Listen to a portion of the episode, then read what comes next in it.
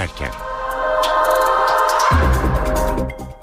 İyi akşamlar saat 17 NTV Radyo'da eve dönerken haberler başlıyor. Ben Nurtuğba Algül. Türkiye ve dünyadan günün önemli gelişmeleriyle sizlerle birlikte olacağız. Öne çıkan haberlerin özetiyle başlıyoruz.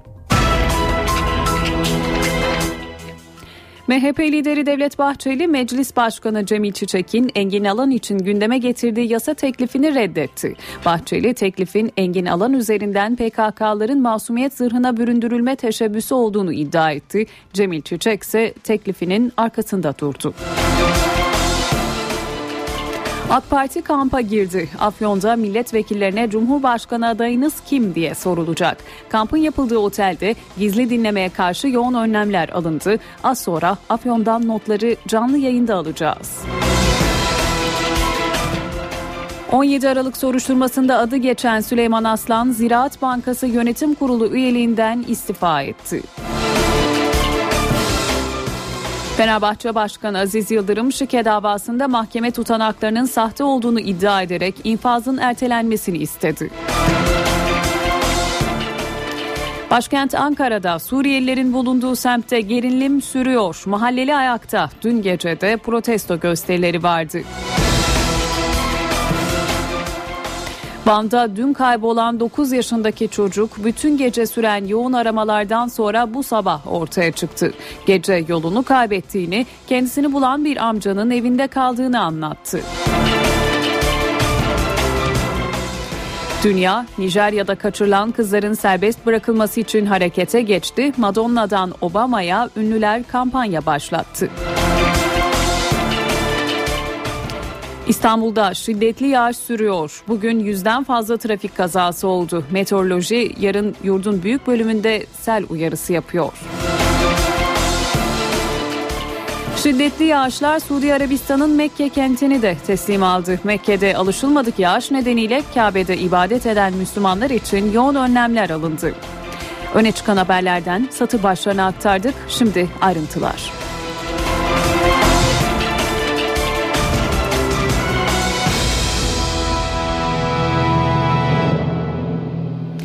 Meclis Başkanı Cemil Çiçek'in balyoz hükümlüsü Engin Alan'ın cezaevinden çıkabilmesi için gündeme getirdiği yasa önerisine Alan'ın partisi MHP'den red yanıtı geldi.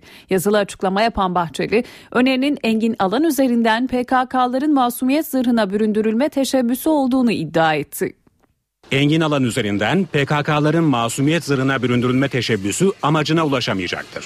MHP lideri Devlet Bahçeli, Meclis Başkanı Cemil Çiçek'in hüküm giymiş milletvekillerinin cezalarının yasama dönemi sonuna bırakılmasına ilişkin önerisini bu sözlerle reddetti. Yazılı bir açıklama yapan Bahçeli, Çiçek'in şeklen mağduriyetleri gidermek amacıyla hazırladığı teklifin özünde çelişkili olduğu kadar tehlikeli gelişmelere de hız ve prim vereceğini savundu. Sayın Çiçek'in mecliste grubu bulunan partilere gönderdiği kanun teklifi İmralı Canisi'nin milletvekili olmasına adeta vize, PKK'nın dağ kadrosunun siyasete kaydırılmasına adeta yeni bir imkan getirme risklerini ihtiva etmektedir. Bahçeli, Engin Alan bahane edilerek HDP eş genel başkanı Sebahat Tuncer'in kurtarılmaya çalışıldığını öne sürdü. Alan'la Tuncer'in aynı kefeye konulmaması gerektiğini söyledi. MHP'nin Alan'la ilgili kendi teklifini vereceğini açıkladı. Bahçeli, PKK'ya üyelikten dolayı ceza almış HDP eş başkanının sürüncemede kalan ilgili mahkumiyet kararı anayasa gereğince meclise derhal okunmalıdır dedi. AK Parti milletvekilleri kampa çekildi. Yılda iki kez gerçekleşen istişare toplantısı bu kez Kızılcahamam değil Afyon'da yapılıyor. İki gün sürecek toplantının gündemi Cumhurbaşkanlığı seçimi. Afyon'da milletvekillerine kimi Çankaya Köşkü'nde görmek istiyorsunuz diye sorulacak. Afyon'daki kamptan notları NTV muhabiri Murat Barış Koralp aktaracak. Murat söz sende. AK Parti'nin Cumhurbaşkanı adayı kim olacak? Erdoğan köşke çıkarsa başbakanlık koltuğuna kim oturacak? Tüm bu sorunların gündemiyle AK Parti belki de son yılların en kritik toplantılarını yarın başlayacak Afyon kampında masaya yatıracak. Artık geleneksel hale geldi. AK Parti yılda iki kez kampa girip değerlendirme toplantısı yapıyor. Milletvekilleri, kurucular, parti kadroları hepsi Afyon'da olacak. Gündemde ne varsa konuşulacak. Milletvekilleri yaşadıkları sorunları, akıllarındaki soruları başbakana, bakanlara birebir sorma, iletme imkanı bulacak. Yıllardır Kızılcahamam'da yapılan kamp bu kez adres değiştirdi. Bu yıl ilk kez Afyon'da toplanıyor kamp ve yine bir ilk aileler olmadan yapılacak AK Parti'nin kampı. AK Parti'nin Afyon'da kalacağı otelde hazırlıklar günler öncesinden başladı. Özellikle dinleme konusunda önlemler alındı. Özel cihazlarla aramalar yapıldı. Böceklerin konabileceği muhtemel, muhtemel yerler didik didik arandı. Odalardaki prizler, aynalar, telefonlar tek tek kontrol edildi. Vekillerin kalacağı otel portatif bariyerlerle çevrildi. Tek bir giriş çıkış noktası var. O noktaya da Ankara'dan getirilen ve üzerinde birçok güvenlik kamerası bulunan bir araç koyuldu. Giriş çıkışlar tek tek kayıt altına alınıyor. Bunlar gözle görünen önlemler ama Başbakanlık bir de gözle görünmeyen kablosuz bir önlem aldı. Başbakanlıktaki bilişim uzmanları günler öncesinden otele gelerek Başbakanlığa ait güvenli bir kablosuz internet hattı kurdu. Otelde kalan vekiller internete girmek istediklerinde ilkin otelin internet hattının güvenli olmayabileceği uyarısıyla karşılaşıyorlar ve Başbakanlığın güvenli internet hattını kullanmaları için de yönlendiriliyorlar. Başbakan ve vekiller otele gelmeden hafta içinde yapılan aramanın aynısı bugün de yapıldı. Ayrıca bir diğer güvenlik tedbiri kampı izleyecek haberciler için bu yıl ilk kez özel kartlar hazırlandı. Kitli kartlarla haberciler otele girebiliyor. Başbakan Erdoğan'ın yarın Afyon'a gelmesi bekleniyor. Cumartesi günü Erdoğan'ın açılış konuşması, konuşmasıyla başlayacak kampta bakanlar kendi alanlarıyla ilgili bilgiler verecekler, sunumlar yapacaklar. Örneğin Dışişleri Bakanı dış politikayı Başbakan Yardımcısı Beşir Atabay çözüm sürecini anlatacak. Başbakan Erdoğan başkanlığında İçişleri Bakanı Etkan Ala ve Adalet Bakanı Bekir Bozdağ da 17 Aralık sürecine ilişkin milletvekillerine bilgi verecek. Tabii en önemli konu başlıklarından biri de köşk seçimleri. Bu konu bir kez daha kampta görüşülecek gelinen noktaya ilişkin yeniden değerlendirme yapılacak. Ama son söz yine Erdoğan'la Gül arasında Mayıs ayı sonunda, sonunda yapılacak görüşmede söylenecek. Kısaca Afyon'dan bilgileri böyle toparlayabiliriz. Topa. Evet Afyon'daki kamptan son notları NTV muhabiri Barış Koralp aktardı. Devam ediyoruz. 17 Aralık soruşturmasında adı geçen isimlerden Süleyman Aslan, Ziraat Bankası Yönetim Kurulu üyeliğinden istifa etti. Süleyman Aslan, Halk Bankası Genel Müdürüyken 17 Aralık soruşturması kapsamında evinde 4,5 milyon dolar nakit bulunduğu iddiasıyla gözaltına alınıp tutuklanmış ve 57 gün boyunca cezaevinde kalmıştı. Cumhuriyet Halk Partisi yerel seçimlerin faturasını kesti. Merkez Yönetim Kurulu'nda dün yapılan revizyonla 6 genel başkan yardımcısı görevden alındı. Peki bu değişimin yankısı ne oldu? Yeni kurmay kadrosu neyin işareti ve partide ne değişecek? Merak edilen sorulara NTV muhabiri Miray Aktağ Uluç yanıtlayacak. Miray. Cumhuriyet Halk Partisi'nde dün akşam saatlerinde gerçekleşen MYK revizyonunun ardından 6 e, genel başkan yardımcısı görevden alınmış. Yerlerine 6 kişi atanmıştı. Öncelikle bu MYK ne anlama geliyor? Cumhuriyet Halk Partisi Genel Başkanı Kemal Kılıçdaroğlu kendisini ve partiyi hem Cumhurbaşkanlığı seçimlerine hem de genel seçimlere taşıyacak olan kadroyu belirlemiş gibi görünüyor yapılan değişikliğin ardından. Öncelikle MYK'da dikkat çeken isimlerden başlayalım. Yeni MYK'da Tekin Bingöl partinin en güçlü koltuklarından birine oturdu. Önder Sabah yakınlığıyla dikkat çeken Tekin Bingöl bundan sonra örgütten sorumlu genel başkan yardımcısı olacak ve CHP'de sürpriz değişikliklerden biriydi bu. Gülsel Tekin genel sekreterlik görevine getirildi. Genel sekreterlik makamının daha güçlendirilmesi önümüzdeki dönemde gündemde. Kendisi önceki dönemde iletişimden e, ve stratejiden sorumlu genel başkan yardımcısıydı ancak Gürsel Tekin'in yeni getirildiği kadro e, daha güçlü bir pozisyon olacak gibi görünüyor. Hatta iki güçlü koltuğun Tekin Bingöl ile Gürsel Tekin arasında iki Tekin arasında paylaşıldığını söyleyebiliriz. Ve e, halkla ilişkiler basın iletişim Oraya bir genel başkan yardımcısı olarak kadın getirildi. Eski bir gazeteci, kısa bir süre öncesine kadar gazeteciydi. Daha sonra siyasete atıldı ve siyasete atılmasından kısa bir süre sonra hızlı bir şekilde yükseldi Emel Yıldırım. Ve artık Cumhuriyet Halk Partisi'nin gazetecilerle ilişkisi ondan sorulacak. Seyhan Erdoğdu artık parti içi eğitimi yürütecek. Aytun Çıray İzmir Büyükşehir Belediye Başkan adayıydı. Daha doğrusu istiyordu bunu.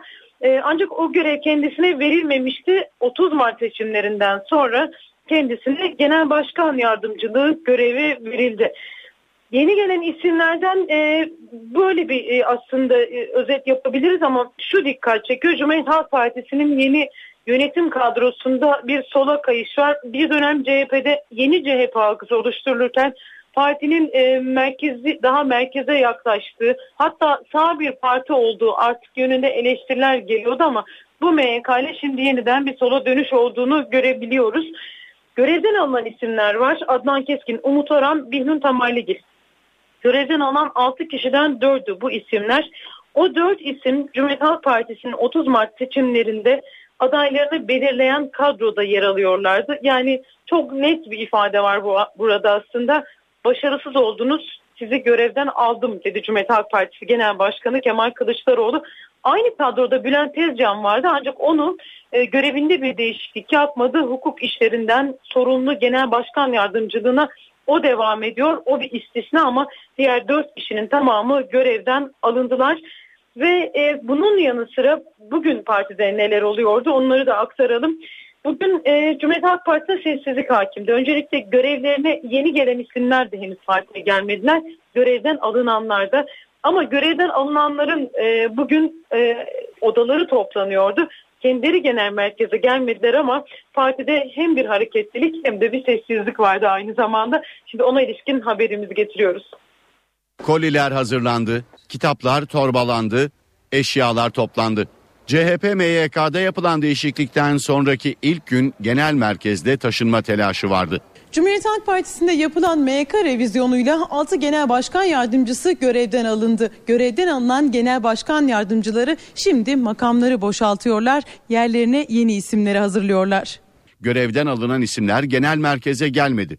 İki yıldır görev yaptıkları odaların boşaltılması işini danışman ve sekreterleri yaptı. CHP MYK'ya katılan 6 yeni isme odaları hafta başında teslim edilecek. MYK yeni isimlerle ilk toplantısını 14 Mayıs çarşamba günü yapacak. Partide yeni sözcünün kim olacağı da bu toplantıda belli olacak. Eve dönerken haberleri şimdi kısa bir reklam arası veriyoruz ardından devam edeceğiz. Eve dönerken devam ediyor. Saat 17.17 ve dönerken haberler devam ediyor. Ankara'nın Altındağ ilçesinde Suriyelilerin yaşadığı mahallede gerilim sürüyor. Suriyeli bir mültecinin 15 yaşındaki bir genci dövdüğü iddiası üzerine mahalleli ayakta. Önceki gece linç girişimi üzerine polis devreye girmişti. Dün gece de toplanan mahalleli sloganlar atıp Suriyelileri protesto etti. Ankara Altındağ'da Suriyeli gerilimi dün akşamda sürdü. Suriyelilerin 15 yaşındaki bir genci dövdüğü iddiası ortalığı karıştırmıştı. Öyle bir insanlık var mı ya? Mahalleli önceki gece Suriyelilerin kaldığı evi yakmaya çalıştı. Gerginlik dün de devam etti. Akşam saatlerinde de mahalleli yeniden sokağa döküldü. Sloganlar atarak ilerleyen grup Suriyelileri protesto etti. Kalabalık Suriyelilerin yaşadığı binanın önüne geldi, İstiklal Marşı okudu.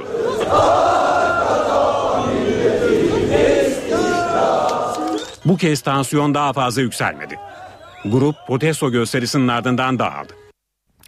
İnsani Yardım Vakfı'na ait tırın Suriye uçakları tarafından vurulduğu öne sürüldü. İHH'dan yapılan açıklamada Reyhanlı'dan Halep'e un ve makarna taşıyan tırımız Suriye uçakları tarafından vuruldu denildi. Dün akşam saatlerinde gerçekleştiği iddia edilen saldırıda Suriye vatandaşı bir kişinin hayatını kaybettiği, bir kişinin de ağır yaralandığı belirtildi. Bayrampaşa cezaevinde 32 tutuklu ve hükümlünün yaşamını yitirdiği hayata dönüş operasyonunu yürüten savcı Demirel, görevini kötüye kullandığı iddiasıyla Yargıtay'da hakim karşısına çıktı. Vicdanım rahat diyen savcı suçlamaları reddetti. 14 yıl önce gerçekleştirilen ve 32 tutuklu ve hükümlünün yaşamını yitirdiği hayata dönüş operasyonunun savcısı Ali İhsan Demirel görevini kötüye kullandığı iddiasıyla hakim karşısına çıktı. Etkin soruşturma yapmayarak kamu görevlileri ve askerleri korumakla suçlanan Demirel, Eyüp Cumhuriyet Savcılığındaki faaliyet şartları içinde elimden geldiğince işimi yaptım, vicdanım rahat dedi. Çok sayıda ölü ve yaralı olduğu için geniş kapsamlı ve ayrıntılı bir soruşturma yürüttüğünü belirten Demirel, görevi ihmal ve kötüye kullanma iddialarını kabul etmedi. 19 Aralık 2000 tarihinde Türkiye'de aralarında Bayrampaşa cezaevinin de bulunduğu pek çok cezaevine devam eden açlık grevleri nedeniyle hayata dönüş adı verilen operasyon düzenlenmişti. Operasyonlarda ikisi asker, diğerleri tutuklu ve hükümlü olmak üzere 32 kişi hayatını kaybetmişti. Savcı Demirel tarafından olaydan 10 yıl sonra açılan davada suçlanan rütbeli askerler ve kamu görevlileri hakkında takipsizlik kararı verilirken 39 er adam öldürmekten yargılandı.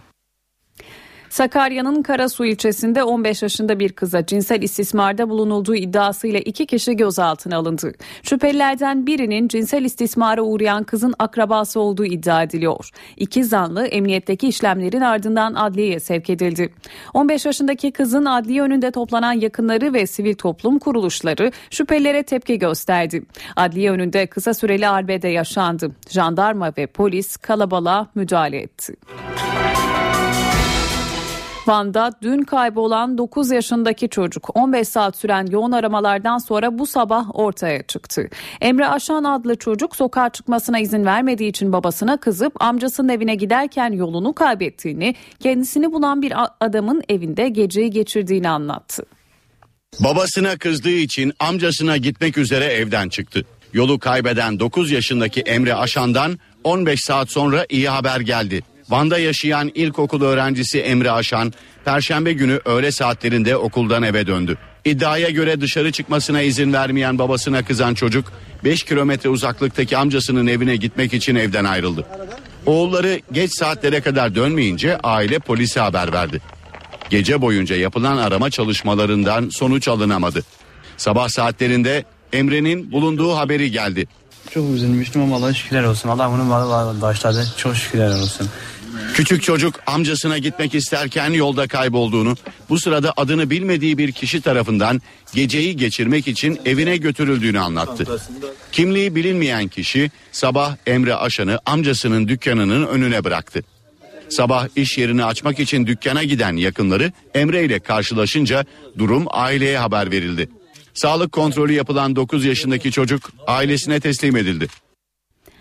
Sendikalar İstanbul'daki 1 Mayıs olayları nedeniyle yetkililer hakkında suç duyurusunda bulundu. Disk, KESK, Mimar ve Mühendisler Odası Birliği'nin oluşturduğu 1 Mayıs komitesi Taksim Meydanı'nın kapatılmasının suç olduğunu savundu. Adliye çıkışında açıklama yapan Disk Genel Sekreteri Arzu Çerkezoğlu, Taksim Meydanı'nın polis tarafından ablukaya alındığını, kutlamanın engellendiğini, müdahale sonucu onlarca insanın yaralandığını söyledi.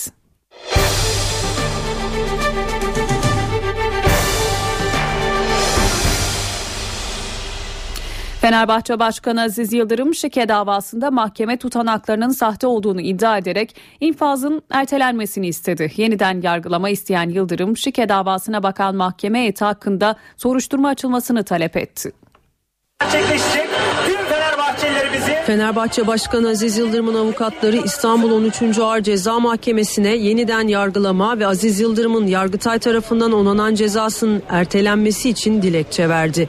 Buna gerekçe olarak duruşma tutanaklarının sahte olduğu iddia edildi. Avukatlar yargılamayı yapan İstanbul 16. Ağır Ceza Mahkemesi heyeti içinde HSYK'dan soruşturma talebinde bulundu. Dilekçede duruşma tutanaklarının sanık avukatlarına verilmediği, bunların ancak Yargıtay temiz incelemesi sonrası alınabildiği belirtildi.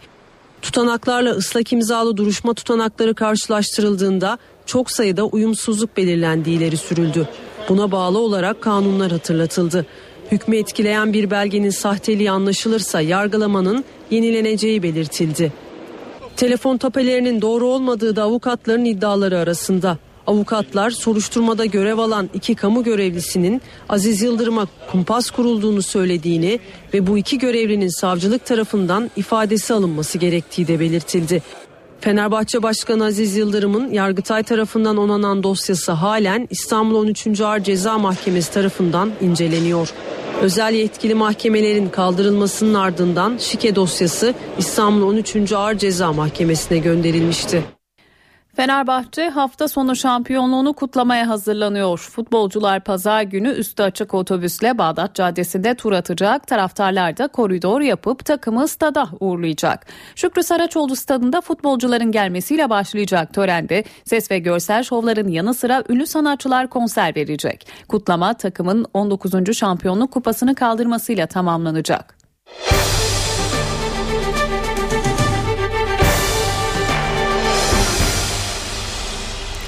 Diyarbakırlılar çözüm sürecine destek bulmak için Vatikan'a gidiyor. Merkez Sur ilçesi eski belediye başkanı Abdullah Demirbaş'ın öncülüğündeki heyette Müslüman ve Hristiyan din adamları yer alıyor. Katolik dünyasının ruhani lideri Papa Francis'i ziyaret edecek olan heyet çözüm süreci için Papa'dan dua etmesini isteyecek. Papa'yı ziyarete gideceğiz. Bu heyetimizde bir Ezidi, bir Keldani, bir Süryani, bir Ermeni, bir Türkmen Alevi ve Müslüman din alimlerinden oluşmuş heyetle Sayın Papa'yı ziyaret edeceğiz. Amacımız Diyarbakır'dan, bölgemizden oluşturduğumuz bu birlik ve bir arada yaşama çabasını, barış ve hoşgörü modelini Diyarbakır'dan Orta Doğu'ya ve Türkiye'ye ve dünyaya anlatmak. Bunun aslında demokrasi için önemli bir model olduğunu anlatmaya çalışıyoruz. Türkiye'de oluşan çözüm sürecine, barışa, hoşgörüye, sevgiye, saygıya dayalı bir sürecin gelişmesi için kararlı olduğumuzu, bu kararlılık için de onun duasını istediğimizi söyleyeceğiz. Ve biz Sayın Papa'nın da artık insanların ölmemesi için duasını, manevi desteğini isteyeceğiz. Çözüm sürecine destek için gidiyoruz. Amerikan Sivil Toplum Kuruluşu Freedom House'un Türkiye'de basın özgürlüğü olmadığı yönündeki raporuna Dışişleri Bakanı Ahmet Davutoğlu'ndan tepki geldi. Avrupalı yetkililerin de katıldığı reform izleme grubu toplantısında konuşan Davutoğlu, Türkiye'ye ikinci sınıf ülke muamelesi yapılmasına müsaade etmeyiz dedi. Türkiye'de basın mensupları Kuzey Kore'deki şartlara mı sahipler veya Kuzey Kore basınıyla aynı şartlarda mı çalış çalışıyorlar? Dışişleri Bakanı Ahmet Davutoğlu, Washington merkezli sivil toplum kuruluşu Freedom House'un Türkiye'yi basın özgürlüğünde Kuzey Kore ile aynı kategoride gösteren raporuna bu sözlerle tepki gösterdi. Reform İzleme Grubu'nun Ankara'da gerçekleştirdiği toplantıda konuşan Davutoğlu, rapor Türkiye'nin ulaştığı demokratik şartlara hakarettir diye konuştu. Bize muhalefet edebilirsiniz ama Türkiye'nin ulaştığı düzeyi basın özgürlüğü konusunda ulaştığı düzey konusunda kimse bu ülkeye hakaret edemez. Bu sadece hükümetimize dönük bir eleştiri değil, Türkiye'nin ulaştığı demokratik standartlara dönük bir hakarettir. Türkiye ikinci sınıf ülke muamelesi yapılmasına müsaade etmeyiz. Dört bakanın ve bürokratların yer aldığı toplantıya başkanlık eden Avrupa Birliği Bakanı Mevlüt Çavuşoğlu da Avrupa Birliği'ne seslendi. Reformlara devam edeceğiz. Varsa e, sorunlu alanlar o sorunları gidermek için çalışacağız. Biz e, umut ediyoruz ki Avrupa Birliği'nde de bu yıl Türkiye yılı olsun. 23 ve 24. fasılların açılmasını bekliyoruz. Fakat şu anda siyasi engeller sebebiyle blok edilmiş fasıllardır. Biz bir yıl içinde Türkiye'de daha fazla reformu görmek istiyoruz. Avrupa Komisyonu Başkanlığı'na aday olan eski Lüksemburg Başkanı Jean-Claude Juncker Türkiye'yi kastederek Twitter'ı yasaklayanların Avrupa Birliği'nde yeri yok dedi. Eski Almanya Başbakanı'nın 1999'daki Helsinki zirvesinde Türkiye'ye adaylık statüsü vermekle tarihi bir hata yaptığını iddia eden Juncker seçilirse 5 yıl boyunca Türkiye'ye tam üyelik kapılarını kapatacağını vurguladı. Fener Rum Patriği Bartolomeos, Başbakan Erdoğan'ı gayrimüslimlerin haklarının iyileştirilmesi yönünde adım attığı nedeniyle övdü ancak yapılanların yeterli olmadığını söyledi. Associated Press haber ajansına konuşan Fener Rum Patriği, Türk vatandaşıyım, burada doğdum, Türk ordusunda iki yıl görev yaptım. Bir Türk vatandaşı olarak sadece kendimin değil, kilisemin ve cemaatimin de tüm haklarını istiyorum dedi. Heybeliada Ruhban Oku'nun açılmaması nedeniyle duyduğu hayal kırıklığını da dile getiren Bartolomeos, bu insan hakları ve inanç özgürlüğü meselesidir ifadesini kullandı. Saat 17.29 NTV Radyo'da eve dönerken haberlere devam ediyoruz. Öne çıkan haberlerin satır başlarını hatırlatalım.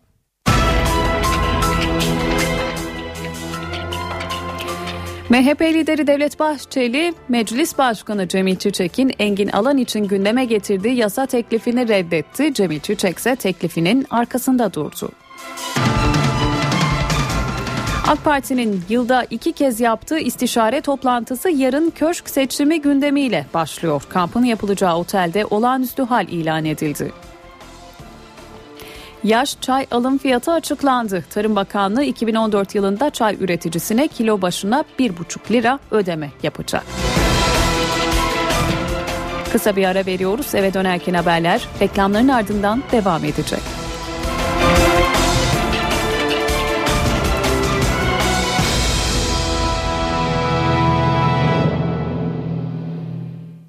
İstanbul genelinde yol durumunu aktarıyoruz. Saatler 17.59'u gösterirken İstanbul genelinde oldukça yoğun bir trafik var diyebiliriz. Öncelikle köprü geçişlerine göz atalım. Boğaziçi Köprüsü'nde Avrupa'dan Anadolu'ya geçişlerde. Perpa'dan başlayan trafik köprü çıkışından Altunizade'ye kadar devam ediyor. Tam tersi istikamette de oldukça yoğun bir trafik söz konusu diyebiliriz. Fatih Sultan Mehmet Köprüsü'nde ise Gazi Osman Paşa Tökki konutlarından köprü çıkışına kadar oldukça yoğun bir trafik var. Tam tersi istikamette de aynı şekilde trafiğin yoğun olduğunu söyleyebiliriz. Şimdi ayrıntıları NTV muhabiri Göktan Bedük'ten alacağız. Günlerden cuma ve saat iş çıkışını işaret ediyorsa sıkıntı daha da büyüyor elbette. Bakalım İstanbul'da trafiğin son durumu ne? Bir yandan da İstanbul'da dün geceden beri yağmur etkili oluyor. Mega kentte düşen yağmur trafiğin bir anlamda olumsuz etkilenmesi demek. Şimdi son durumu İstanbul'da hangi noktalarda sıkıntı yaşandığını NTV muhabiri Göktan Bedük aktarıyor. Öncelikle şunu söyleyelim. Güne sağanak yağışta başlamıştı İstanbullular ve o sağanak yağış tüm hızıyla sürüyor ama kazalar da sürüyor. Bu nedenle kent genelinde şu an çok yoğun bir trafik var. Elbette ki mesai saati bitti. Haftanın son gününde İstanbullular eve dönüşe başladı ama bu yolculuğun biraz çileli olabileceğini söyleyebiliriz. Yeni kaza haberleri var. Önce onları iletelim. 03 bağlantı O3 bağlantılı 100 yıl İstoç arasında bir kaza var. Anadolu yakasında ise Şile yolu tepe üstü Çekmeköy yönünde yaralanmalı bir kaza meydana geldi. Aslında öğlen saatlerinde aynı yolda İSKİ'ye ait bir kamyon kontrolden çıkıp şarampole yuvarlanmıştı ve sıkışan sürücü itfaiye ekiplerince çıkarılmıştı. Yine aynı yerde bir kaza oldu. O kazanın da kaldırılması için çalışmalar devam ediyor. Yoğunluklara gelince E5 karayolundan e, baktığımız zaman Merter'den Boğaz Köprüsü'ne kadar uzun bir araç araç kuyruğu olduğunu söyleyebiliriz. Köprüde Anadolu geçişinde de sıkışıklık var. Birinci Boğaz Köprüsü'nde. Tem otoyoluna baktığımızda ise Seyran Tepe'den Mahmut Bey gişelerine uzanıyor trafik. Karşı yönde ise Gazi Paşa sapağından Fatih Sultan Mehmet Köprüsü'ne kadar sürüyor. Evet bugün kentte yüzden fazla kaza meydana geldi. Yetkililer bu kazaların küçük bir kısmı su birikintilerinden meydana geldi diyor. Asıl neden maalesef hız ve dikkatsizlik. Haftanın son günü İstanbul'u sürücülerin yağışlı havada biraz daha dikkatli olması gerekiyor. Eve dönerken haberler devam ediyor. Saat 18.02 satır başlarını hatırlatalım günün öne çıkan haberlerinden.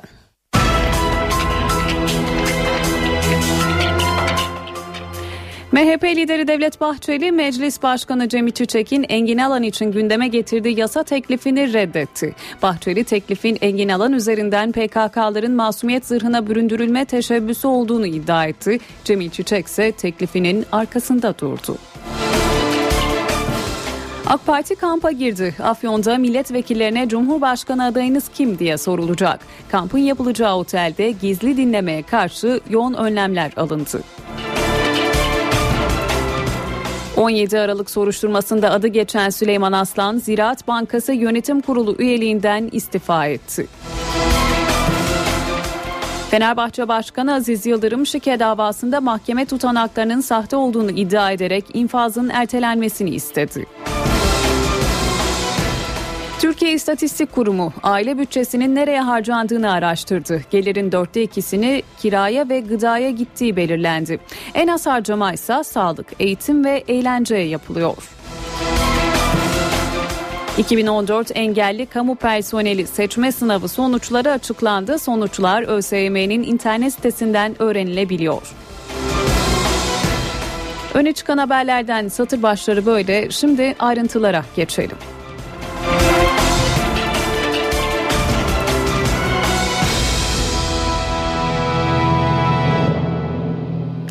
AK Parti kurulduğu kentte Afyon'da kampa girdi. Yılda iki kez yapılan istişare toplantısı yarın köşk seçimi gündemiyle başlıyor. Kampın yapılacağı otelde ise günler öncesinden olağanüstü hal ilan edildi. Odalarda böcek araması yapıldı. AK Parti'nin Cumhurbaşkanı adayı kim olacak? Erdoğan köşke çıkarsa başbakanlık koltuğuna kim oturacak? AK Parti bu kritik soruların yanıtları için Afyon'da kampa giriyor. Yıllardır Kızılcahamam'da yapılan kamp bu kez Afyon'da aileler de olmayacak. Afyon'un AK Parti tarihinde simgesel bir önemi var. AK Parti'nin kuruluş toplantıları Afyon'da yapılmıştı ve her yıl Kızılcahamam'da yapılan kamp bu yıl yine Afyon'a alındı. Afyon'da hazırlıklar günler öncesinden başladı. Kampın yapılacağı otelde özellikle dinlemeye karşı önlemler alındı. Böcek konulabilecek muhtemel yerler özel cihazlarla arandı. Odalardaki prizler, aynalar, telefonlar tek tek kontrol edildi. AK Parti'nin kamp yapacağı otelde en dikkat çekici detay güvenlik. Otelin çevresi bu güvenlik bariyerleriyle çevrilmiş durumda. Ve diğer güvenlik detayı Ankara'dan özel bir araç getirildi ve otele giren çıkan bütün araçlar kameralarla kayıt altına alınıyor. Otelin mevcut kablosuz internet ağı da kullanılmayacak. Başbakanlığın güvenli kablosuz internet ağı oluşturuldu. Partililer de bu ağı kullanmaları konusunda uyarıldı. Toplantıyı izleyecek basın mensupları için bu yıl ilk kez özel akreditasyon kartları hazırlandı. Başbakan Erdoğan'ın açılış konuşmasıyla başlayacak kampta ana gündem köşk seçimleri olacak. Partinin önümüzdeki dönemde gündeme getireceği yasal değişiklikler projelerde ele alınacak. Bakanlar bilgi verecek. 17 Aralık soruşturmasında adı geçen isimlerden Süleyman Aslan, Ziraat Bankası Yönetim Kurulu üyeliğinden istifa etti. Süleyman Aslan, Halk Bankası Genel Müdürüyken 17 Aralık soruşturması kapsamında evinde 4,5 milyon dolar nakit bulunduğu iddiasıyla gözaltına alınıp tutuklanmış ve 57 gün boyunca cezaevinde kalmıştı.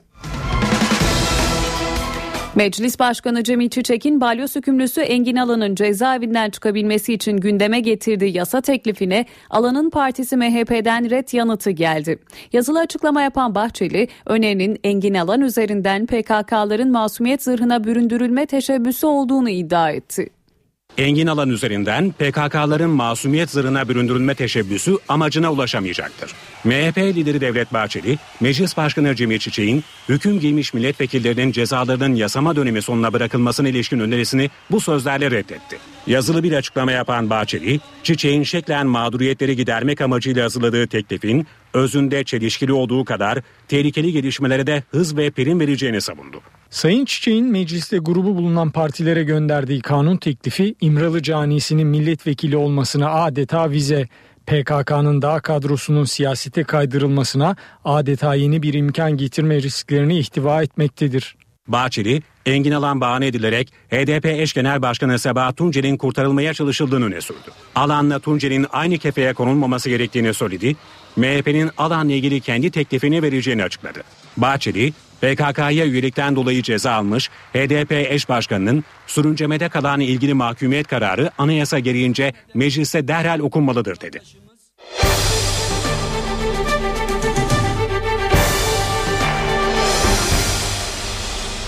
Ankara'nın Altındağ ilçesinde Suriyelilerin yaşadığı mahallede gerilim sürüyor. Suriyeli bir mültecinin 15 yaşındaki bir genci dövdüğü iddiası üzerine mahalleli ayakta.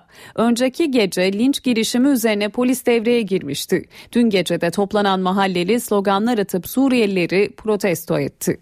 Ankara Altındağ'da Suriyeli gerilimi dün akşamda sürdü. Suriyelilerin 15 yaşındaki bir genci dövdüğü iddiası ortalığı karıştırmıştı. Mahalleli önceki gece Suriyelilerin kaldığı evi yakmaya çalıştı.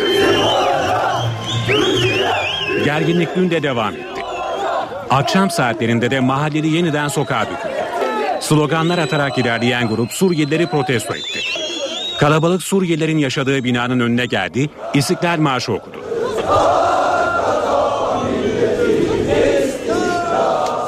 Bu kez tansiyon daha fazla yükselmedi. Grup protesto gösterisinin ardından dağıldı. İnsani Yardım Vakfı'na ait tırın Suriye uçakları tarafından vurulduğu öne sürüldü. İHH'dan yapılan açıklamada Reyhanlı'dan Halep'e un ve makarna taşıyan tırımız Suriye uçakları tarafından vuruldu denildi. Dün akşam saatlerinde gerçekleştiği iddia edilen saldırıda Suriye vatandaşı bir kişinin hayatını kaybettiği, bir kişinin de ağır yaralandığı belirtildi. Suriye'de yoğun çatışmalara sahne olan Humus kentinde varılan anlaşma sonucu silahlı muhalifler bölgeden tahliye edildi. İç savaşın başladığı günlerde devrimin başkenti olarak nitelendirilen kent artık tamamen Suriye ordusunun kontrolünde. Kritik günlerin yaşandığı dönemde NTV muhabiri Hediye Levent Humus'taydı. Şimdi onun izlenimlerini dinliyoruz. Suriye'de krizin başladığı 2011'den bu yana şiddetli çatışmalara sahne olan Humus kenti. Kentin merkezi aynı zamanda kanlı çatışmalara ve büyük bir yıkıma da sahne olan bölgeydi. Altyapının tamamen çöktüğü merkez bölge enkaza dönmüş durumda. Sadece çok küçük bir bölümünde yaşam güçlükle devam ediyor. Şimdi bu bölge Şam rejimiyle muhalifler arasında Birleşmiş Milletler aracılığıyla varılan uzlaşıyla bir kez daha gündemde. Anlaşma uyarınca aylardır kuşatılmış şekilde sıkışan bin kadar silahlı muhalif Birleşmiş Milletler gözetiminde otobüslerle kent dışına çıkarıldı. Kent tamamen Suriye ordusunun kontrolüne geçti. Ancak bölgede hala çok sayıda patlamamış bomba ve keskin nişancı tehlikesi bulunuyor. Ülkenin üçüncü büyük kenti olan Humus, sahip olduğu konum nedeniyle de en stratejik bölgelerin başında geliyor. Muhaliflerin ilk başlarda ilerleme sağladığı ve devrimin başkenti olarak nitelediği Humus, daha sonra Suriye ordusunun ağır müdahalesine maruz kalmıştı. Suriye'de 3 yıldır devam eden çatışmalarda 150 binden fazla kişinin yaşamını yitirdiği belirtiliyor. Bayrampaşa cezaevinde 32 tutuklu ve hükümlünün yaşamını yitirdiği hayata dönüş operasyonunu yürüten savcı Demirel görevini kötüye kullandığı iddiasıyla Yargıtay'da hakim karşısına çıktı. Vicdanım rahat diyen savcı suçlamaları reddetti. 14 yıl önce gerçekleştirilen ve 32 tutuklu ve hükümlünün yaşamını yitirdiği hayata dönüş operasyonunun savcısı Ali İhsan Demirel görevini kötüye kullandığı iddiasıyla hakim karşısına çıktı. Etkin soruşturma yapmayarak kamu görevlileri ve askerleri korumakla suçlanan Demirel, Eyüp Cumhuriyet Savcılığındaki faaliyet şartları içinde elimden geldiğince işimi yaptım, vicdanım rahat dedi. Çok sayıda ölü ve yaralı olduğu için geniş kapsamlı ve ayrıntılı bir soruşturma yürüttüğünü belirten Demirel, görevi ihmal ve kötüye kullanma iddialarını kabul etmedi. 19 Aralık 2000 tarihinde Türkiye'de aralarında Bayrampaşa cezaevinin de bulunduğu pek çok cezaevine devam eden açlık grevleri nedeniyle hayata dönüş adı verilen operasyon düzenlenmişti. Operasyonlarda ikisi asker, diğerleri tutuklu ve hükümlü olmak üzere 32 kişi hayatını kaybetmişti. Savcı Demirel tarafından olaydan 10 yıl sonra açılan davada suçlanan rütbeli askerler ve kamu görevlileri hakkında takipsizlik kararı verilirken 39 er adam öldürmekten yargılandı. Fenerbahçe Başkanı Aziz Yıldırım şike davasında mahkeme tutanaklarının sahte olduğunu iddia ederek infazın ertelenmesini istedi. Yeniden yargılama isteyen Yıldırım şike davasına bakan mahkeme heyeti hakkında soruşturma açılmasını talep etti. Gerçekleşecek tüm Fenerbahçe Başkanı Aziz Yıldırım'ın avukatları İstanbul 13. Ağır Ceza Mahkemesi'ne yeniden yargılama ve Aziz Yıldırım'ın Yargıtay tarafından onanan cezasının ertelenmesi için dilekçe verdi. Buna gerekçe olarak duruşma tutanaklarının sahte olduğu iddia edildi. Avukatlar yargılamayı yapan İstanbul 16. Ağır Ceza Mahkemesi heyeti içinde HSYK'dan soruşturma talebinde bulundu. Dilekçede duruşma tutanaklarının sanık avukatlarına verilmediği, bunların ancak Yargıtay temiz incelemesi sonrası alınabildiği belirtildi. Tutanaklarla ıslak imzalı duruşma tutanakları karşılaştırıldığında çok sayıda uyumsuzluk belirlendiği ileri sürüldü. Buna bağlı olarak kanunlar hatırlatıldı. Hükmü etkileyen bir belgenin sahteliği anlaşılırsa yargılamanın yenileneceği belirtildi. Telefon tapelerinin doğru olmadığı da avukatların iddiaları arasında. Avukatlar soruşturmada görev alan iki kamu görevlisinin Aziz Yıldırım'a kumpas kurulduğunu söylediğini ve bu iki görevlinin savcılık tarafından ifadesi alınması gerektiği de belirtildi. Fenerbahçe Başkanı Aziz Yıldırım'ın Yargıtay tarafından onanan dosyası halen İstanbul 13. Ağır Ceza Mahkemesi tarafından inceleniyor. Özel yetkili mahkemelerin kaldırılmasının ardından şike dosyası İstanbul 13. Ağır Ceza Mahkemesi'ne gönderilmişti. Sendikalar İstanbul'daki 1 Mayıs olayları nedeniyle yetkililer hakkında suç duyurusunda bulundu. DİSK, KESK, Mimar ve Mühendisler Odası Birliği'nin oluşturduğu 1 Mayıs komitesi Taksim Meydanı'nın kapatılmasının suç olduğunu savundu. Adliye çıkışında açıklama yapan DİSK Genel Sekreteri Arzu Çerkezoğlu, Taksim Meydanı'nın polis tarafından ablukaya alındığını, kutlamanın engellendiğini, müdahale sonucu onlarca insanın yaralandığını söyledi. Şimdi eve dönerken haberlere kısa bir ara veriyoruz ardından devam edeceğiz. Eve dönerken devam ediyor. Saat 18.18 eve dönerken haberler devam ediyor. Türkiye İstatistik Kurumu aile bütçesinin nereye harcandığını araştırdı. Gelirin dörtte biri kiraya veriliyor. Dörtte biri de yiyecek, alkollü ve alkolsüz içeceklerle sigaraya gidiyor. En az harcama ise sağlık, eğitim ve eğlenceye yapılıyor. Türkiye İstatistik Kurumu istatistiklerle aile araştırmasının sonuçlarını açıkladı. TÜİK verilerine göre iki çocuklu ailelerin %15'i yoksulluk sınırının altında yaşıyor. Yoksulluk oranı yaşlı nüfusta daha yüksek. Tek başına yaşayan 65 yaş üstü nüfusta yoksulluk oranı 2008'deki %10,5 seviyesinden %20,5'a yükseldi. Ailelerle ilgili sosyal göstergelere de bakılan araştırmanın sonuçlarına göre boşanmaların %40'ı evliliğin ilk 5 yılında gerçekleşiyor. Çiftlerin %54'ü çocuklu.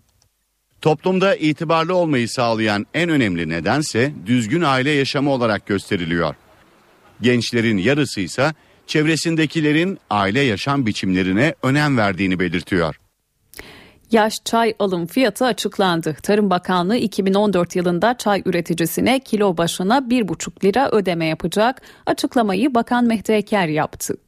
1.23'e 1.15 kuruş ilave etmek suretiyle 1.38 12 kuruşta prim vermek suretiyle 1.5 lira toplam üreticinin eline fiyat geçecek inşallah.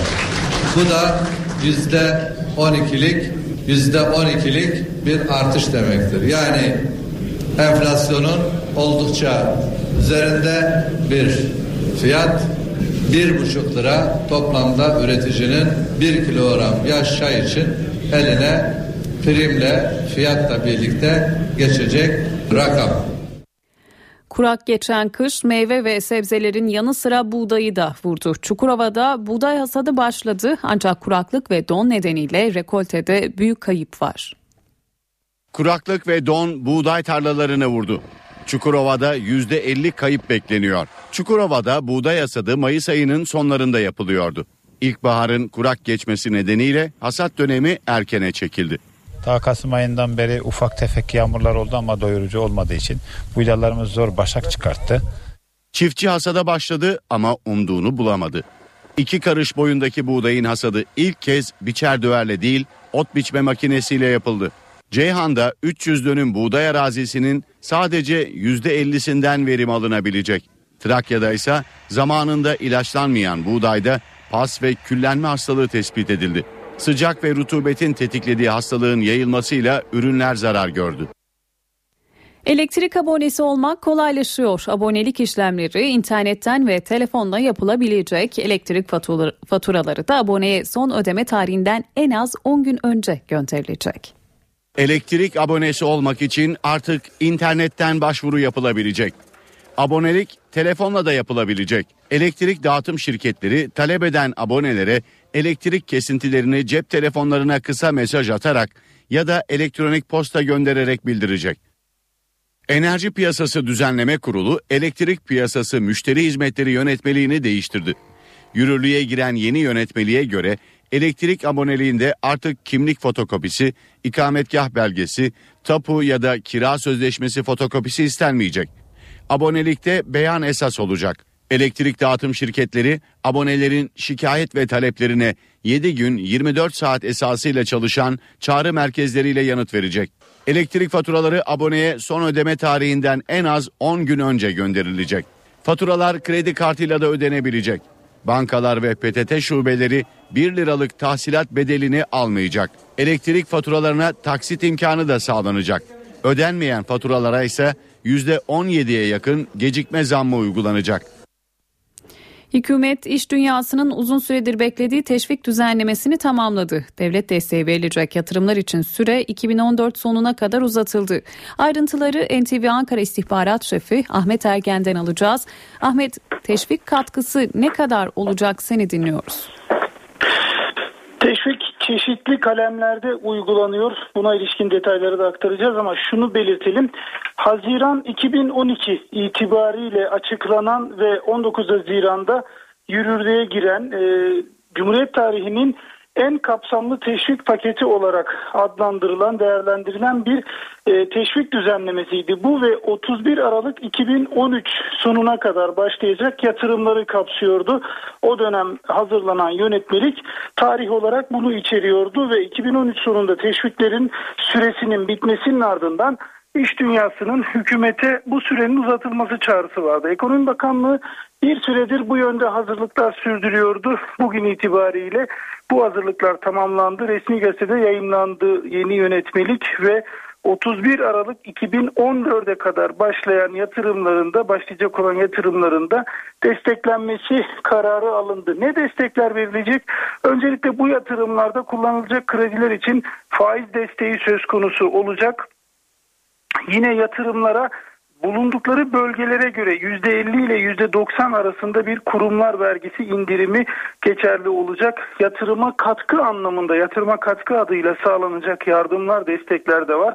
Bunların oranı da yine bulundukları bölgeye göre %15 ile 50 arasında değişecek. Büyük ölçekte yatırımlar olarak gruplandırılan yatırımlar vardı bu teşvik paketinde. Burada da 1 Ocak 2014'ten itibaren başlayanlara 7 yıla kadar bir destek verilmesi söz konusuydu. Yeni yönetmelik bu tarihi de 1 Ocak 2015 olarak belirledi.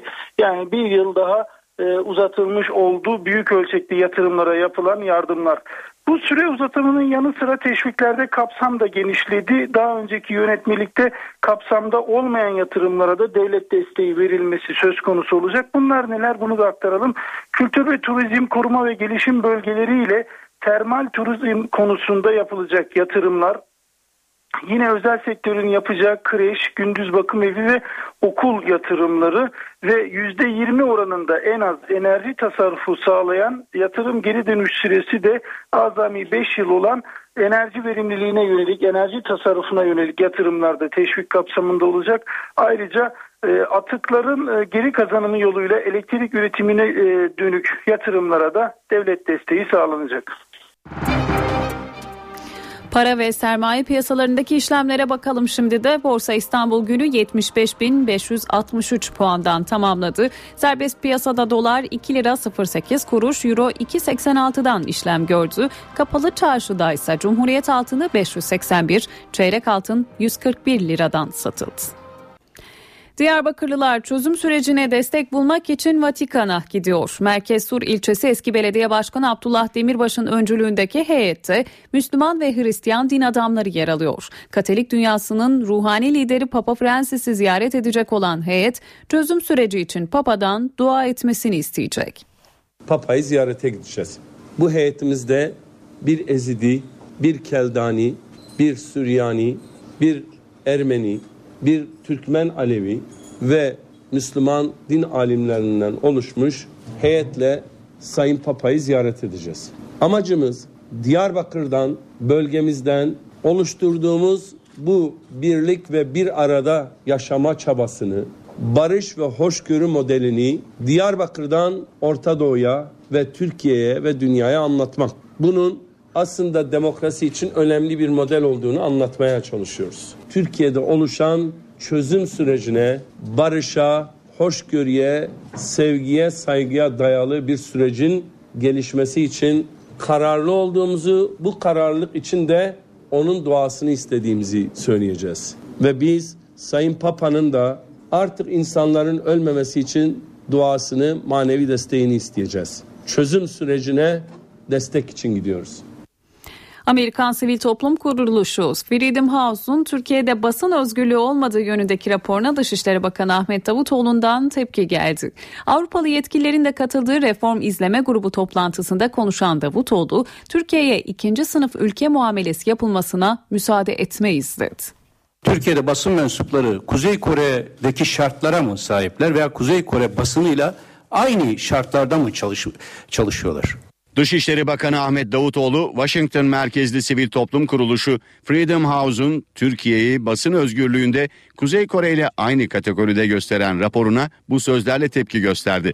Reform İzleme Grubu'nun Ankara'da gerçekleştirdiği toplantıda konuşan Davutoğlu, rapor Türkiye'nin ulaştığı demokratik şartlara hakarettir diye konuştu. Bize muhalefet edebilirsiniz ama Türkiye'nin ulaştığı düzeyi basın özgürlüğü konusunda ulaştığı düzey konusunda kimse bu ülkeye hakaret edemez. Bu sadece hükümetimize dönük bir eleştiri değil, Türkiye'nin ulaştığı demokratik standartlara dönük bir hakarettir. Türkiye ikinci sınıf ülke muamelesi yapılmasına müsaade etmeyiz. Dört bakanın ve bürokratların yer aldığı toplantıya başkanlık eden Avrupa Birliği Bakanı Mevlüt Çavuşoğlu da Avrupa Birliği'ne seslendi. Reformlara devam edeceğiz. Varsa e, sorunlu alanlar o sorunları gidermek için çalışacağız. Biz e, umut ediyoruz ki Avrupa Birliği'nde de bu yıl Türkiye yılı olsun. 23 ve 24. fasılların açılmasını bekliyoruz. Fakat şu anda siyasi engeller sebebiyle bloke edilmiş fasıllardır. Biz bir yıl içinde Türkiye'de daha fazla reformu görmek istiyoruz. Fener Rum Patriği Başbakan Erdoğan'ı gayrimüslimlerin haklarının iyileştirilmesi yönünde attığı adımlar nedeniyle övdü ancak yapılanların yeterli olmadığını söyledi. Associated Press haber ajansına konuşan Fener Rum Patriği Türk vatandaşıyım burada doğdum. Türk ordusunda iki yıl görev yaptım. Bir Türk vatandaşı olarak sadece kendimin değil kilisemin ve cemaatimin de tüm haklarını istiyorum dedi. Heybeliada Ruhban Okulu'nun açılmaması nedeniyle duyduğu hayal kırıklığını da dile getiren Fener Rum Patriği bu insan hakları ve inanç özgürlüğü meselesidir ifadesini kullandı. Saat 18.30 öne çıkan haberlerin satır başlarını hatırlatalım. MHP lideri Devlet Bahçeli, Meclis Başkanı Cemil Çiçek'in Engin Alan için gündeme getirdiği yasa teklifini reddetti. Bahçeli, teklifin Engin Alan üzerinden PKK'ların masumiyet zırhına büründürülme teşebbüsü olduğunu iddia etti. Cemil Çiçek ise teklifinin arkasında durdu. Ankara'da Suriyelilerin bulunduğu semtte gerilim sürüyor. Mahalleli ayakta dün gece de protesto gösterileri vardı. 17 Aralık soruşturmasında adı geçen isimlerden Süleyman Aslan Ziraat Bankası Yönetim Kurulu üyeliğinden istifa etti. 2014 engelli kamu personeli seçme sınavı sonuçları açıklandı. Sonuçlar ÖSYM'nin internet sitesinden öğrenilebiliyor. Dünya Nijerya'da kaçırılan kızların serbest bırakılması için harekete geçti. Madonna'dan Obama'ya ünlüler kampanya başlattı. Günün öne çıkan haberlerinden özetleri aktardık. Devam ediyoruz.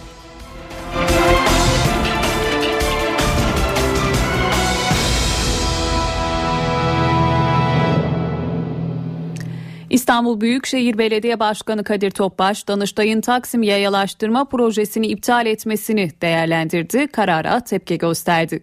Topbaş, Taksim'i yayalaştırma projesiyle ilgili hukuki sürecin devam ettiğini söyledi. Danıştay 6. Dairesi'nin iptal kararını eleştiren Topbaş, karar belediyenin iş yapmasını ne kadar zorlaştırdığını ortaya koymuştur dedi.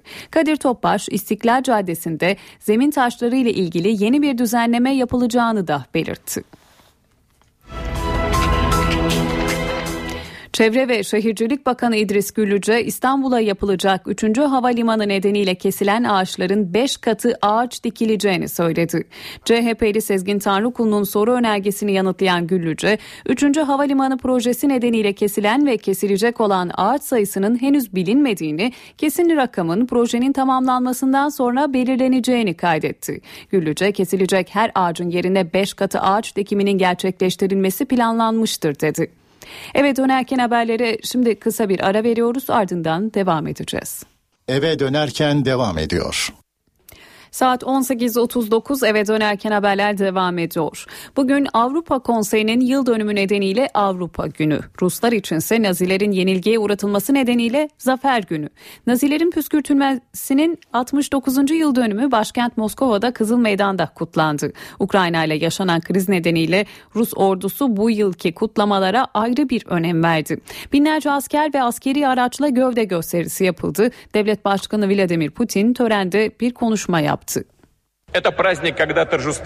Bugün ulusal zafer günü, ulusal gurur, üzüntü ve unutulmayacak anıların günü. Bu vatanseverliğin yenilmez gücüne şükranlarımızı sunduğumuz gün.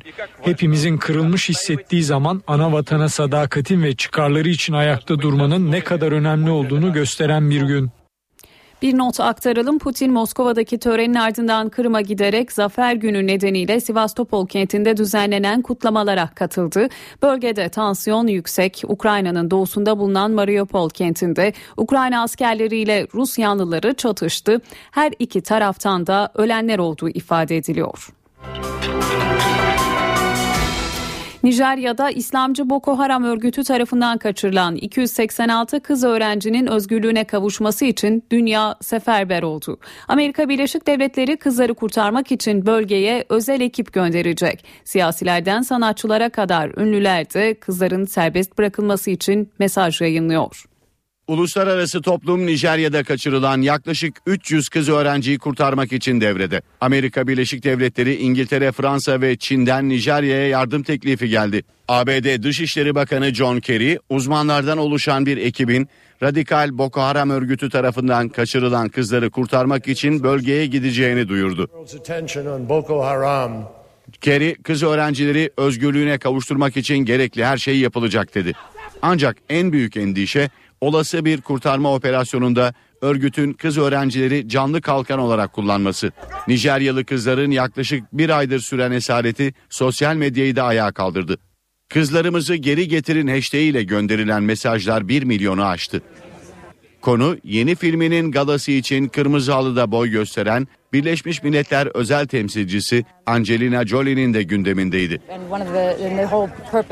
Kadınları alıp satanlar, cinsel şiddete başvuranlar geçmişte cezasız kaldı. Kızlarımızın evlerine dönebilmesi için buna bir son verilmesi gerekiyor. Bu suçu işleyenlerin bir ceza alacağını bilmesi şart.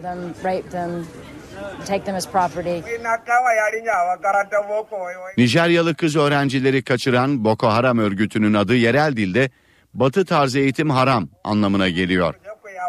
2002 yılında kurulan örgüt özellikle ülkenin kuzeydoğusunda faaliyet gösteriyor. Amaçları şeriat devleti kurmak olan örgütün 11 yılda 10 binden fazla kişinin ölümüne neden olduğu belirtiliyor. İtalya'nın eski başbakanı Silvio Berlusconi'nin zorunlu kamu hizmeti cezası başladı. Bu sabah Milano yakınlarındaki yaşlı bakım evine giden Berlusconi haftada bir gün bakım evindeki Alzheimer hastalarına hizmet edecek. Bir yıl sürecek zorunlu kamu hizmeti cezası süresince Berlusconi'nin yanında bir Alzheimer uzmanı da görev yapacak. Geçen yıl vergi kaçırmak suçundan 4 yıl hapse çarptırılan 77 yaşındaki Berlusconi'nin cezası yaşı nedeniyle zorunlu kamu hizmeti cezasına çevrilmişti. Danimarkalı bilim adamlarının yaptığı araştırmaya göre sık tartışanlar, kavga edenler orta yaşta ölüyor. Özellikle erkekler ve işsizler risk altında. Sürekli münakaşa etmek erken ölüm riskini artırıyor. Danimarkalı bilim insanlarının araştırmasından bu sonuç çıktı. Araştırmaya göre eşler, çocuklar ya da arkadaşlarla sık sık tartışmaya girmek erken ölüm sebebi. Devamlı kavga edenlerin orta yaşta ölme riskinin kavga etmeyenlere göre 2-3 kat fazla olduğu belirtiliyor.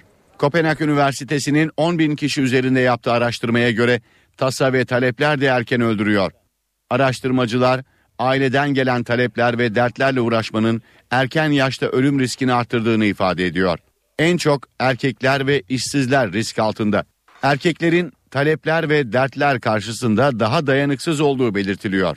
Stres durumunda erkeklerde salgılanan kortizol hormonu kan basıncı ve şekerini artırarak sağlığa olumsuz etki yapıyor. İşsizlik de erken ölüme davetiye.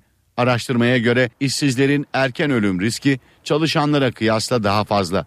Uzmanlar strese bağlı ortaya çıkan tansiyon ve kalp hastalıklarının erken ölüm nedeni olabileceğini söylüyor. Saatler 19'u gösterdiğinde gündemde öne çıkan gelişmeleri sizlere aktarmaya devam edeceğiz. Şimdi ise sırada sinema bülteni var. Bu hafta vizyona 7 yeni film giriyor. Siz kocamı tanıyor musunuz? Babamı kestim. Öyle yani. Bu hafta sinemalarda 3'ü yerli 7 yeni film var.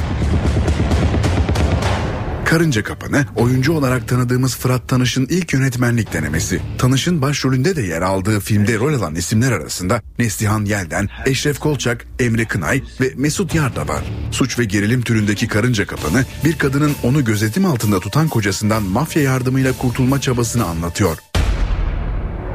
Cehennem bazen dünyadadır.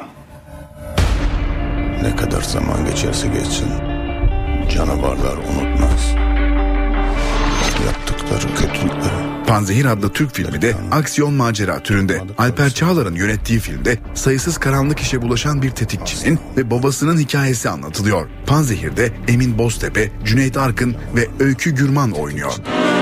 Karadeniz asılsız fıkralara, mantıksız efsanelere konu olan bir bölge olmuştur. Haftanın bir diğer Türk filmi de Oflu Hoca'yı Aramak. Adından da anlaşılacağı gibi bir komedi olan filmde Yaşar Kalyoncu, Adem Yılmaz, Ergun Karamik ve Tayyez Farzan rol alıyor. Film Doğu Karadeniz'i dağ turizmine açacak olan mega bir inşaat projesini başlatmak üzere olan Karadenizli iş adamı Ali Bey'in bu süreçte karşılaştığı olayları anlatıyor. Look over here, sweetie. Smile. We're making a Stella calendar. Smile, Heisenberg. She's eating a lot of that blue stuff. What is that? It's just Gatorade. Okay, good. Haftanın yeni filmlerinden Kötü Komşuların oyuncu kadrosunda Seth Rogen ve Zac Efron var. Komedi türündeki film iki gencin yetişkinliğe girmenin gerçeklikleriyle mücadelesini anlatıyor. You gotta have some nerve to take care of those zombies. Not zombies, they've been returned. They're zombies.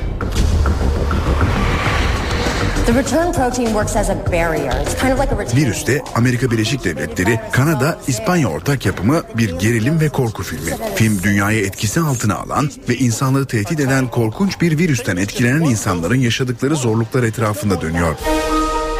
This is Martin Sixsmith, used to be the BBC's man in Moscow. And Washington. You're depressed. Well, I got the sack. I'm unemployed. Yes, but it wasn't your fault, was it? That's why I'm depressed. Gazeteci Martin Sixsmith'in yaşadığı gerçek olaydan uyarlanan Umudun Peşinde adlı filmde kayıp oğlunu arayan bir annenin yaşadıkları anlatılıyor. Stephen Frears'ın yönettiği filmde Judy Dench 50 yıl önce henüz bebekken evinden alınarak evlatlık verilen oğlunun izini bulmaya çalışan bir kadını canlandırıyor. One year ago, in this house, one man screamed like a. What are you doing? Anormal aktivite ise korku ve komedi türünde bir Amerikan filmi. Film hayallerindeki eve taşınan Malcolm ve Keisha adlı iki dostun evlerini iblisle paylaştıklarını anlamalarının ardından gelişen komik ve korku dolu olayları konu ediniyor.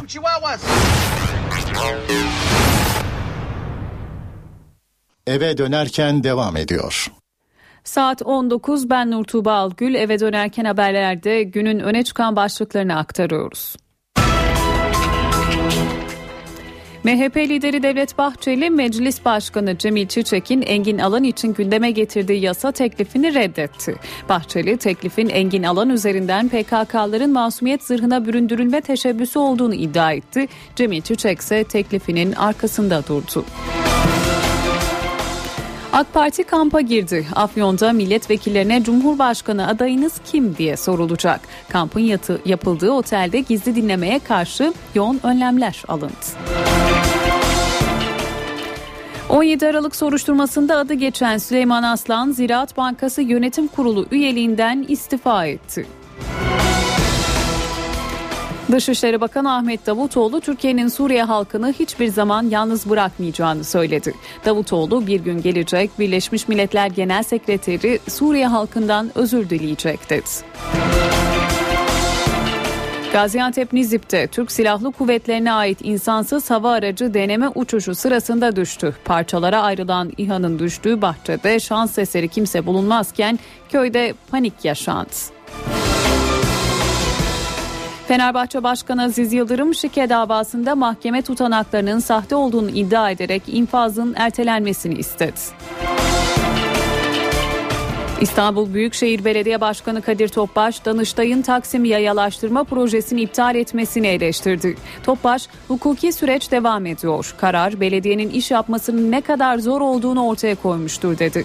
Kadir Topbaş, İstiklal Caddesi'nde zemin taşları ile ilgili yeni bir düzenleme yapılacağını da belirtti.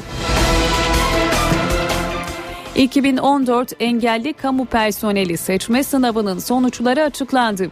Adaylar sınav sonuçlarını kimlik numaraları ve şifreleriyle ÖSYM'nin internet adresinden öğrenebilecek. Sınav sonuç belgesi basılmayacak ve adayların adreslerine gönderilmeyecek.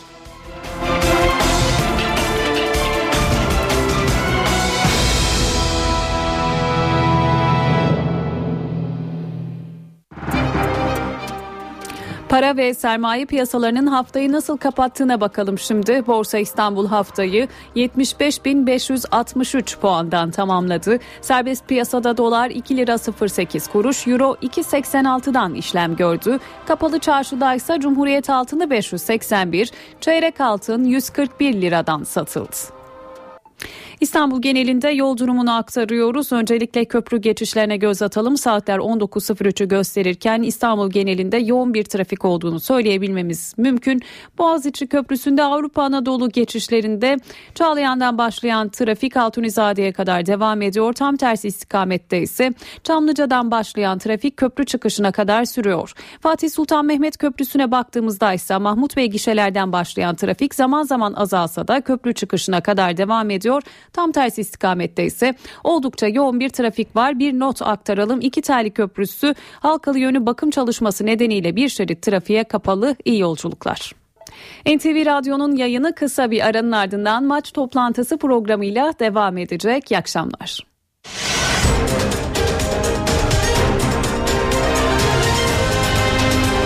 NTV Radyo, Türkiye'nin haber radyosu.